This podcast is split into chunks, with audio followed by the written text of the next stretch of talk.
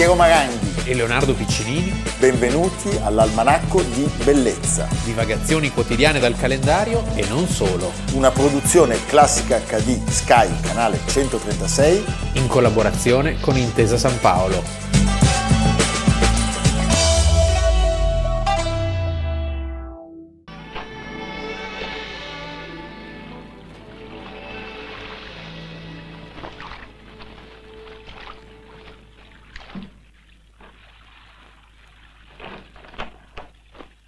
Πολύ καπετανέ θα ζήλευαν την τέχνη σου, Λασκαρίνα. Και σένα τη λεβετιά σου, καπετάν Γιάννουζα.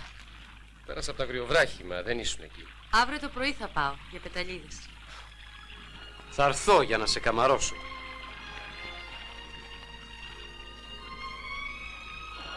Εδώ με καπετάνιο. Σε τούτο το πλεούμενο είσαι τώρα καπετάνιος. Δεν είμαι ακόμα, μα θα γίνω. Και σε μεγάλη σκούνα να αρμενίζω τα πέλαγα. Στα πέλαγα. Είναι κουρσάρι. Και ποιος σου λογαριάζει. Θα τους χτυπάω και θα τους παίρνω τα άρματα. Τάρμα. Τι να τα κάνει. Ο πόθο του ξεσηκωμού φουντώνει, πατέρα. Και πάρτε το χαμπάρι. Και εσύ και η μάνα. Almanacco di Bellezza 11 maggio, Leonardo Piccinini. Piero Maranghi. Abbiamo visto la meravigliosa Irene Papas. Certo, straordinaria. Straordinaria. Che è mancata lo scorso 14 settembre. Eh sì, Grande attrice. grandissima attrice, poi in Italia l'abbiamo adorata. Con Gian Maria Volontè. Eh, a ciascuno il suo. Sì. E poi l'Ulisse. È vero. Bellissimo. eh? Qui lei interpreta un mito dell'indipendenza greca, una donna straordinaria, Non così conosciuta come meriterebbe. come meriterebbe perché era la comandante della prima flotta della Grecia indipendente. Sì, che è una storia anche quella che si racconta poco, eppure è stata una storia densa di significati. Di anche- colpi di scena. anche per noi, perché ricordiamo che l'indipendenza della Grecia è una sorta di seconda guerra di Troia a cui hanno partecipato tutti, Tutti. da Santorre di Santa Rosa che è caduto in quella, in quella impresa, Lord a Lord Byron. Lord Byron che poverino eh, morì di meningite proprio in Grecia dopo essersi innamorato di un quindicenne greco che non lo ricambiava. che non lo ricambiava. eh? Byron. E anche la nostra protagonista, diciamo che di avventure sentimentali ne ha avuto un certo numero. E noi oggi raccontiamo la vicenda di una, di un'ammiraglia. eh? Si usa il femminile, Leonardo, in questo caso? Sì, Sì. Bubulina. la scarina bubulina. È incredibile, perché questa donna guida con eh, la nave Agamennone la flotta, la flotta greca contro i turchi. Ne parliamo oggi perché lei nacque l'11 maggio del 1771 a Costantinopoli, in prigione. In prigione, perché sua madre Sì, era andata a trovare il marito che era imprigionato dai turchi. Stavriano Pinozzis, perché aveva partecipato alla rivoluzione di Orlov del 1770. Chi era Orlov? Orlov, l'abbiamo raccontato, era il grande eh, consigliere favorito di Caterina, è quello che strangola il precedente zar. Perché c'è sempre questa, diciamo, questa solidarietà eh, anche per comune religione tra russi e greci, anche in virtù di una comune avversione all'occupante turco, no? E quindi in quel caso c'era una guerra russo-turca e Orlov aveva chiamato i greci a mobilitarsi, perché i greci prima della rivoluzione del 1821 erano da 500 anni, ricordiamolo, sotto il gioco turco. Eh certo, e poco dopo la nascita di questa bambina il padre muore e la madre porta con sé la bambina a Idra, un posto meraviglioso nel Peloponneso, e poi si trasferiscono a Spezes, dove lei si risposa con un armatore, Con gli occhiali. È come Onassis, come Ponzellini. co- come Ponzellini, con la montatura, Dimitrios Lazzarou Oglov, e lei trova tutta una serie di fratelli e sorelle dei precedenti matrimoni, ma si afferma subito come leader familiare. Ha un carattere abbastanza eh, eh, forte, di, comandante, dovunque si trovi. E anche lei, come, seguendo l'esempio della madre, si sposa con due diversi armatori e capitani che vengono entrambi uccisi, quindi rimane vedova due volte, a quel punto forse prende la decisione di faccio io. Eh. Eh? Mette insieme... Era abbastanza, insomma, Beh, aveva un'eredità solida, importante, ecco. sì, aveva, una, aveva una- una- una- flotta eh, decisamente ingente e a 40 anni lei si trova diciamo a un bivio, potrebbe vivere tranquillamente con i suoi sette figli. Ma chi te lo fa fare? Eh, non andare. Ma invece lei decide di far Bobbolina. fruttare il patrimonio e quindi cosa fa? Diventa socia di altre flotte e le sue navi continuano ad aumentare. Così a un certo punto questa Una sorta di Bonomi Bolchini. Sì, naturalmente c'è qualcuno che guarda con sospetto i turchi, che dicono sai cosa c'è di nuovo? Questa qui Che questa sta accumulando troppo potere per i nostri gusti. e quindi confischiamole tutto. Sì. Ma lei che non è sprovveduta corre a chiedere aiuto appunto ai russi. L'ambasciatore, il conte Pavel Strogonov, Che la chiama in Crimea. la chiama in Crimea e la, la- la intrattiene in una tenuta messa a disposizione dallo zar. Che secondo me non sapeva neanche lo Niente, zar. lo zar chissà dove era. eh? Anche perché lo zar è quello delle guerre con Napoleone, quindi Sì. erano altre le aveva, priorità. aveva altri pensieri. Sì. eh? Lei mette a frutto però le sue capacità diplomatiche e riesce a farsi ricevere dalla mamma del sultano Mahmud II. La sultana. La sultana. eh, a me se dici la sultana mi viene in mente Ciro il sultano. Ciro il sultano. E ben- viene questa donna, la madre del sultano, viene colpita dalla determinazione di questa, di questa donna e quindi di fatto convince il figlio a non confiscarle le proprietà.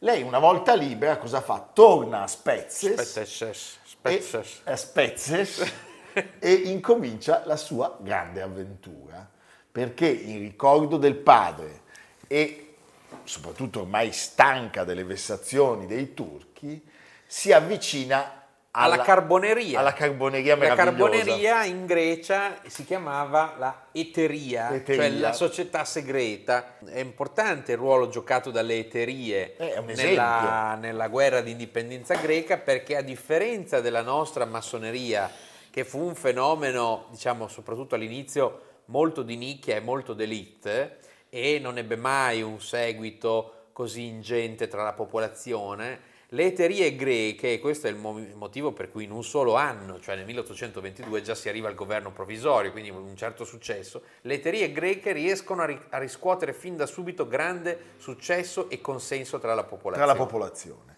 Hanno dei testimoni stupendi, abbiamo citato Lord Byron, pensiamo anche a Alexander Pushkin, che sostengono questo movimento. C'è anche un'altra, un'altra comandantessa, eh? Manto Mavrogenos. Mavrogenos, nata a Trieste, eh, non a Sassari. non a Sassari, che apparteneva tra l'altro alla, fa- alla famiglia Morosini. Eh, Morosini, Mavrogenos. Mavrogenos, eh, Mavrogenos.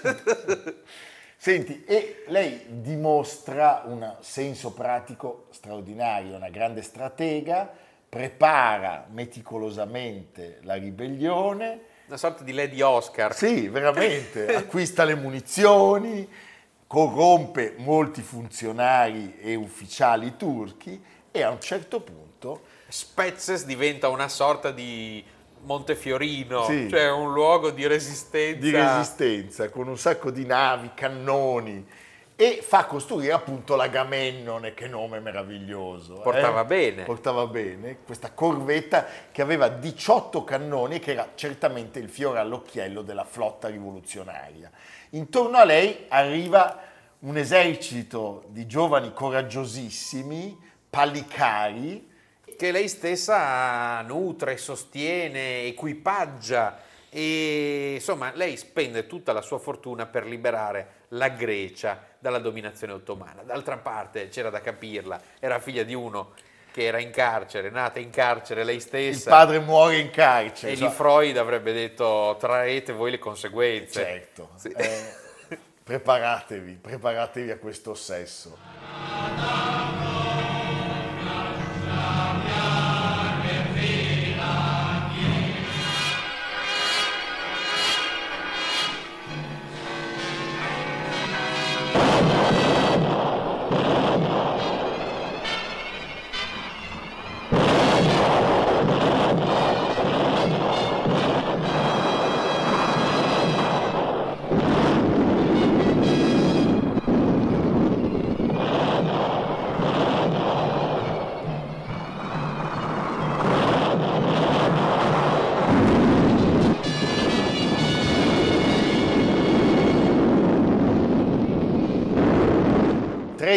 Marzo 1821 un colpo di cannone sparato dall'Agamennone, da lei capitanata, sventolando questa bandiera, la bandiera greca indipendentista, dà il via alla rivoluzione. Quindi lei è il personaggio chiave della rivoluzione greca. Ci piace pensare che sia stata lei ad accendere la miccia di quel colpo di cannone. con un sigaro. L'altra sera ho guardato Master e Commander, film bellissimo, Beh, bellissimo. con Russell Crowe. Certo. Sono vent'anni eh, dalla sua uscita.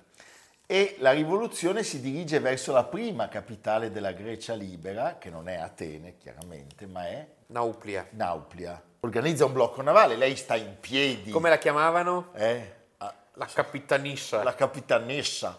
eh?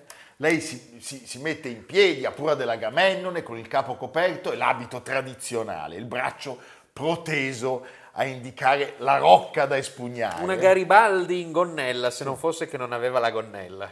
Ed è protetta da 300 cannoni. Sì. Beh, straordinario. Sbarca a terra con i suoi uomini e conduce questa armata di coraggiosi verso le tremende battaglie.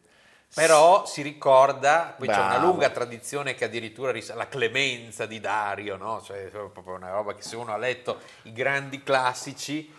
eh, Si ricorda della madre del sultano che era stata clemente con lei. Esatto, e quindi lei fa lo stesso con la famiglia del pascià, cioè del reggente della città. Sì, perché eh, quando i greci arrivano, avendone subite di tutti i colori per anni e per secoli, Parcere subiectis et debellare superbos. Questa citazione in tedesco è straordinaria, grazie Leonardo.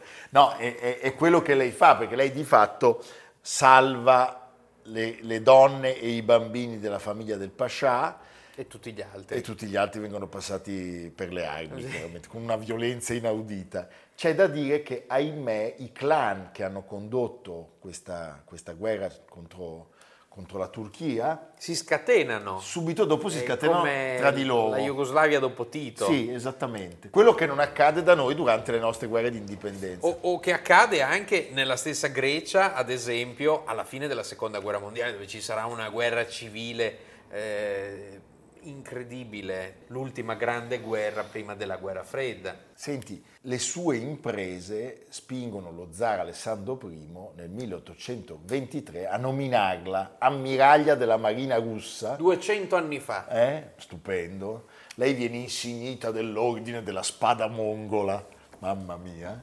Però purtroppo viene imprigionata e di nuovo esiliata sempre a Spezes. E la sua morte è una morte terribile perché a un certo punto c'è un... un- Sì, è un po' come la fine di Gandhi, diciamo, le lotte di cui si era resa protagonista eh, non l'avevano però sottratta alla cronica litigiosità dei clan. Sì, lì uno dei suoi sette figli rapisce una ragazza di un clan nemico e quando i familiari e il padre della ragazza vanno per riprendersi Sì. la ragazza armati Capuleti e Montecchi. Capuleti e, Mon- e Montecchi armati fino ai denti, parte un colpo di pistola che colpisce in fronte la nostra eroina. È il 25 maggio del 1825 e lei certamente stava già riarmando la flotta perché dall'Egitto per nuove avventure. si sapeva che stavano arrivando di nuovo i turchi. Sì. Gli eredi poi vendono l'Agamennone al neostato greco che la ribattezza, io trovo sbagliato, però la ribattezza spezzata. Porta male? Eh, non si tocca, tant'è che qualche anno dopo viene distrutta in un incendio la nave, Sì. quindi non c'è più. Arrivano i Wittelsbach e l'edificio costruito dai tedeschi diventa il Gran Bretagna. Sì, i bavaresi. I bavaresi. I bavaresi. La BMW. Non sapevano più dove metterli. eh? Va bene. Se vi capitasse di andare a Spezzes, che è un posto stupendo, Chiamate Piero Sì. che vi dà alcune indicazioni dove ormeggiare, Sì. stavo No, per certo. dire dove parcheggiare. si sta in rada, si pesca poco purtroppo a Spezzes, eh? non ci sono tanti pesci, ogni tanto saltano fuori delle lampughe. Va bene. Eh, va bene. Però c'è la casa museo, noi abbiamo, Ecco qua. abbiamo un filmato. Ανάμεσά τους η ξακουστή ηρωίδα Λασκαρίνα Μπουμπουλίνα από τις λαμπρότερες μορφές της ιστορίας που ύψωσε τη δική της σημαία και πρωτοστάτησε στον αγώνα με την αυαρχίδα της, το θρηλυκό Αγαμέμνονα και τα άλλα πλοία της.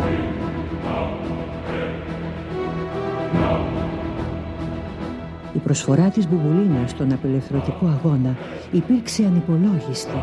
Γι' αυτό και της δόθηκε τιμητικά ο τίτλος της καπετάνισσας, της μεγάλης κυράς. Για τη γενναιότητά της, ο ιστορικός Ιωάννης Φιλίμων έγραψε «Ενώπιον ευτής, ο άνανδρος ισχύνετο και ο Ανδρείος υπερχό».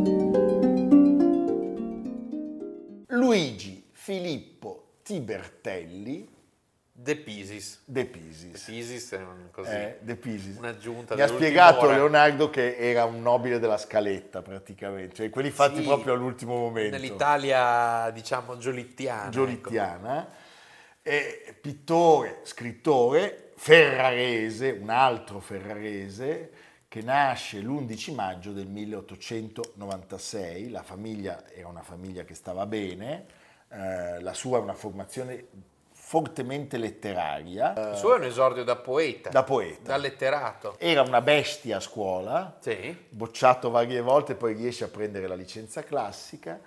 Aveva da subito mostrato anche alcuni scompensi perché soffriva di nevrastenia. Poi immaginati allora Poi le diagnosi. dei ferraresi anche. Sì, è vero. Eh, Non dillo, è l'unico. dillo all'ex ministro, Eh sì. sarà contento.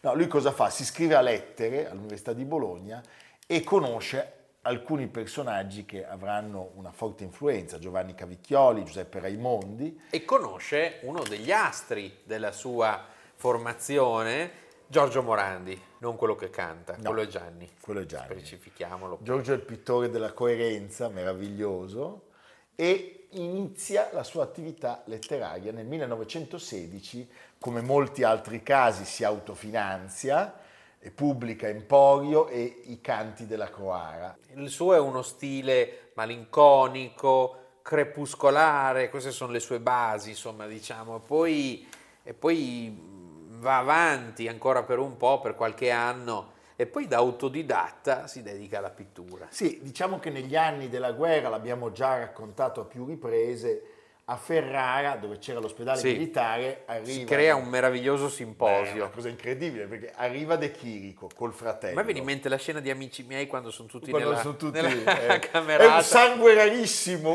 1x2 È un po' lì quella situazione c'è lì. anche il Sassaroli Sì, No, tutti tra e- l'imboscato e il... e arriva anche Carrà De Pisis in quegli anni incontra eh, questi straordinari artisti viene fortemente influenzato, l'abbiamo già detto, cioè in quegli anni chiunque incontrasse De Chirico iniziava a dipingere come lui. magnetismo. Peraltro non parlava, probabilmente con l'ipnosi. Beh, è vero che Di Chirico è stato un grande stregone dell'arte europea, abbiamo sempre detto quanti artisti si sono formati grazie a lui e quanto l'arte del Novecento deve a questo genio eh, non così riconosciuto come meriterebbe. È straordinario. Quindi De Chirico, Savinio, Carrà, eh, appunto De Pisis, l'intervento esterno che entra e esce, ma perché è un po' più irregolare di Giorgio Morandi. Giorgio Morandi. Beh, hai capito, cioè è il, il meglio della pittura di quegli anni. E lui eh, lì si trova su un crinale, cioè cosa faccio? Dipingo, scrivo, scrivo, dipingo, continuo a scrivere e poi però quando i De Chirico partono dedica loro un racconto di intonazione metafisica dal titolo Mercoledì 14 novembre 1917. Eh, diciamo che Ferrara gli stava stretta e allora decide di andare a Roma e effettivamente a Roma ci sono altri incontri stupendi in quegli anni perché sappiamo che c'erano tanti artisti molto importanti. È lì che lui si avvicina definitivamente alla pittura. Incontra gli artisti della prima scuola romana Certo. e eh, scrive ancora La città dalle cento meraviglie, che è una dedica tra l'altro un po' nostalgica a Ferrara, e poi una galleria in via Condotti. Beh, Anton Giulio Bregaglia Certo. decide di esporre i suoi disegni e i suoi acquarelli, il suo esordio. Ecco, diciamo che in lui è sempre presente un certo, non citazionismo, perché è un artista del tutto originale, però una certa attenzione ai modelli e ai maestri, ai maestri che conosce e che studia e che vede nelle sale dei musei. Quindi l'influenza di Morandi in lui sarà fortissima e dura fino almeno agli anni venti.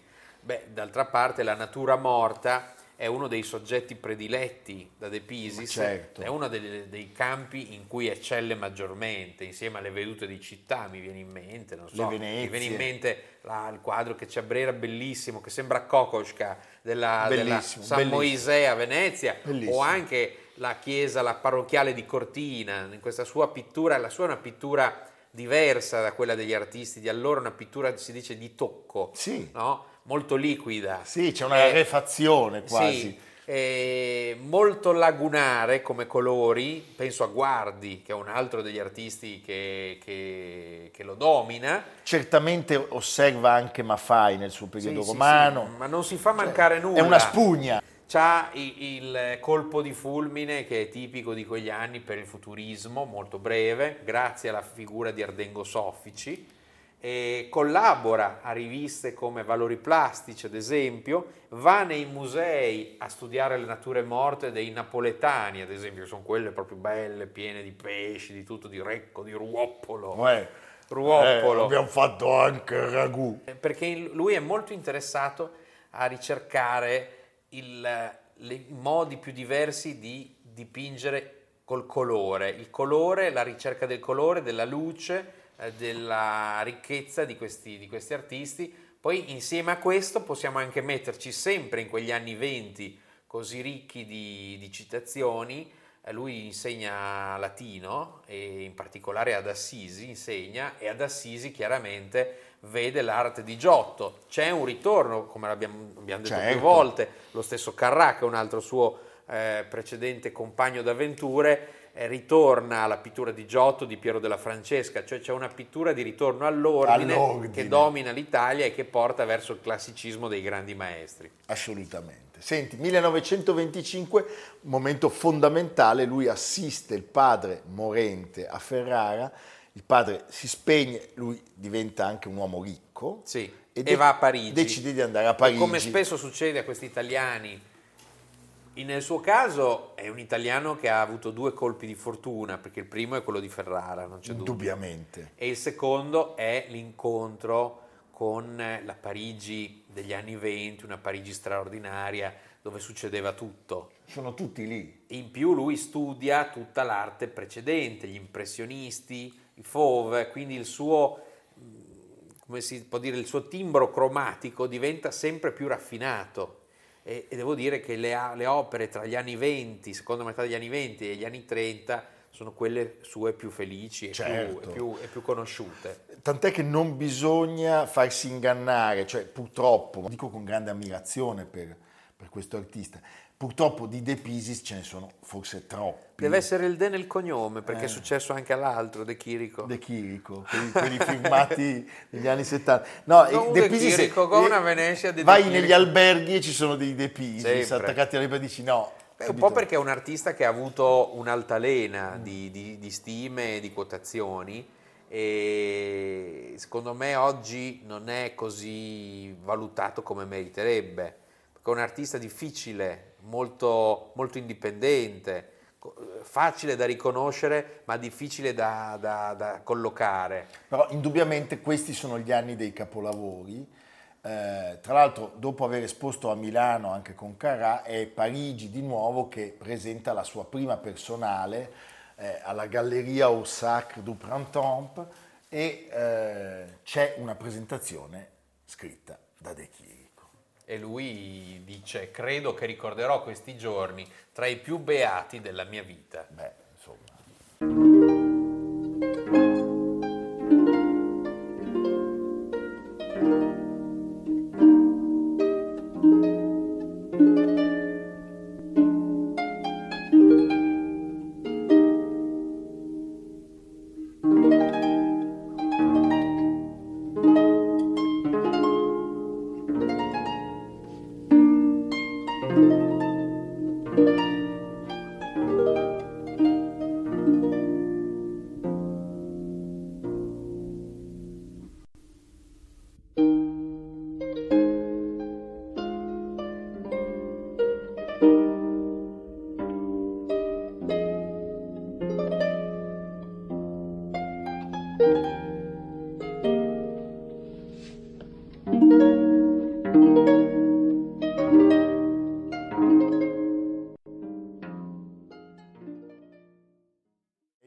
Anni degli italiani di Parigi, a Parigi c'è anche Campigli. Che ha, che ha un'attinenza, Sì, sì. e anche quella è una pittura di tocco, Sì, sì, una pittura molto immediata, molto, molto liquida. Negli anni di Parigi trova il tempo anche di andare a Londra, dove diventa amico di Vanessa Bell La sorella di Virginia Woolf, e un altro artista, Duncan Grant, e lì anche avrà un buon successo commerciale. Sono gli anni che Montale definisce quelli della pittura a zampa di mosca. È bellissima come che definizione, genio, sì. Montale straordinario. Meraviglioso. straordinario. 1939 torna a Milano. Con la guerra lui torna a Milano e la, la sua è una vita sostanzialmente nel nord tra Milano e Venezia. Sì, ogni tanto c'è una, qualche puntatina a Firenze. A Milano sappiamo che lui soggiorna all'Hotel Vittoria e poi prende un appartamento in via Rugabella 11. Che però viene bombardato. nel 1943. Allora decide di andare a Venezia e incomincia... E a Venezia la vita è gaudente. Sì, è molto gaudente. Anche perché De Pisis era particolarmente gaudente. Era uno gaudente, diciamo. Eh, E diventa anche un po' un personaggio ai limiti del ridicolo. Sì. Nel senso che è proprio l'artista svagato, spensierato, non particolarmente preso da pensieri politici. Questa sarà, suo- sarà, diciamo una costante della sua vita perché eh, non ha mai avuto, non si hanno notizie che avesse un particolare pensiero, anzi questo essere così svagato gli avrebbe causato una disistima da parte del mondo impegnato eh, dell'antifascismo. Certo.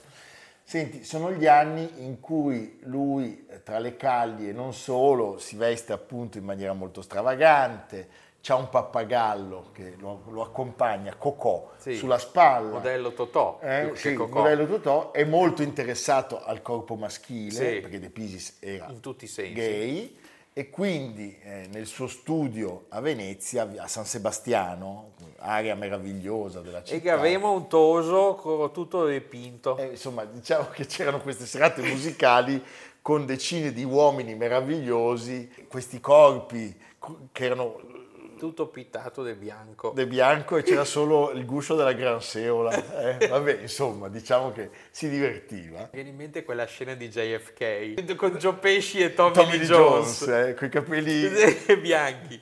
Va bene. Senti, c'erano ammesse solo due donne, la scultrice Ida Barbarigo Cadorin e la critica d'arte Daria Guarnati. Guarnati, sì, ci siamo dimenticati di lei. Allora, a un certo punto i partigiani comunisti fanno irruzione a palazzo e lui eh, Chissà passerà... cosa hanno detto i partigiani quando I sono partigiani arrivati. comunisti dicono, "Eh, ma sono tutti busoni.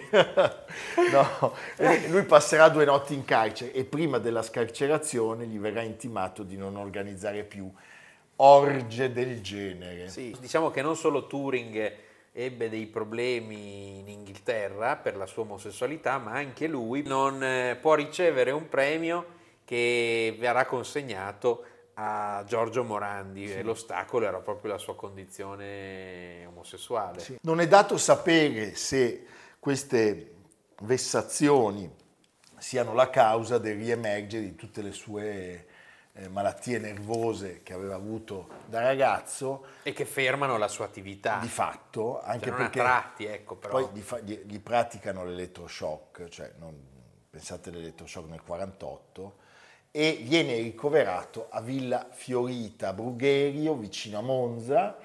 Eh, a Brugheri. Il, eh, il primario gli consente di dipingere, eh, però è una pittura che cambia. Essenziale. Sì, molto più a rapida. Su, su sfondo così neutro. E lui dice che in fondo quelle opere, le opere di quel periodo sono dei rimandi del, della sua attività letteraria. Eh, è una fine tristissima. Poi a un certo punto, anni, a metà degli anni 50, lui viene trasferito a Villa Turro eh, perché le sue condizioni si aggravano e il 2 aprile del 1956 muore a Milano a casa del fratello Francesco Ehm, due mesi dopo a Venezia, alla Biennale, nella sua Venezia, viene organizzata da Arcangeli, da Umbro Pollonio da Marco Valsecchi un'ampia retrospettiva dedicata alla sua opera, dove vengono esposti 65 dipinti dal 1916 al 1950. Beh, eh, è un grande protagonista della nostra arte del, del secolo breve, ripeto, cercate i De Pisis nei musei. Ecco, guardate meno ai De Pisis che trovate nelle, nelle hall degli alberghi. Se trovate un De Pisis e pensate che sia un'opera importante, e, insomma, Ti racconto un aneddoto stupendo. Sì. La grandissima gallerista Claudia Gianferrari, sì. una stirpe di galleristi, che di De Pisis erano massimi esperti, aveva una, una, una, bottega degli orrori, la chiamava lei, cioè i falsi più falsi possibili. Una volta ho visto un De Pisis dove c'era una panda. Te lo assicuro, eh? sì. un De Pisis con la panda. Io non l'ho comprato. Eh? La, sì, l'aveva dipinto qualcuno. Qualcuno. Della famiglia Agnelli. Sì. Va bene, abbiamo un contributo. Alla Gazzetta del Popolo 120 opere di De Pisis. Da anni l'artista è chiuso in una clinica neurologica. Il giornale torinese lo presenta come pittore di figura. Con Vellan e il questore osserviamo l'autoritratto e il guercio. Presentivano fin dal 39 l'apparizione drammatica e lieve di queste infermiere di Villa Fiorita, nel segno leggero come un soffio quale intensità. L'ebreo povero è del periodo parigino, ogni accenno diventa accento senza pesare. Atleta seduto, l'emozione lirica prende forma in una sostanza aerea. Un'immagine di gaiezza scomparsa, di Nagalli. Almanacco di bellezza a cura di Piero Maranghi e Leonardo Piccini. Con Lucia Simioni, Samantha Chiodini, Silvia Corbetta, Jacopo Ghilardotti, Paolo Faroni, Stefano Puppini. Realizzato da Amerigo Daveri, Domenico Catano, Luigi Consolandi, Simone Manganello, Valentino Puppini. Una produzione classica HD, Sky Canale 136 in collaborazione con Intesa San Paolo.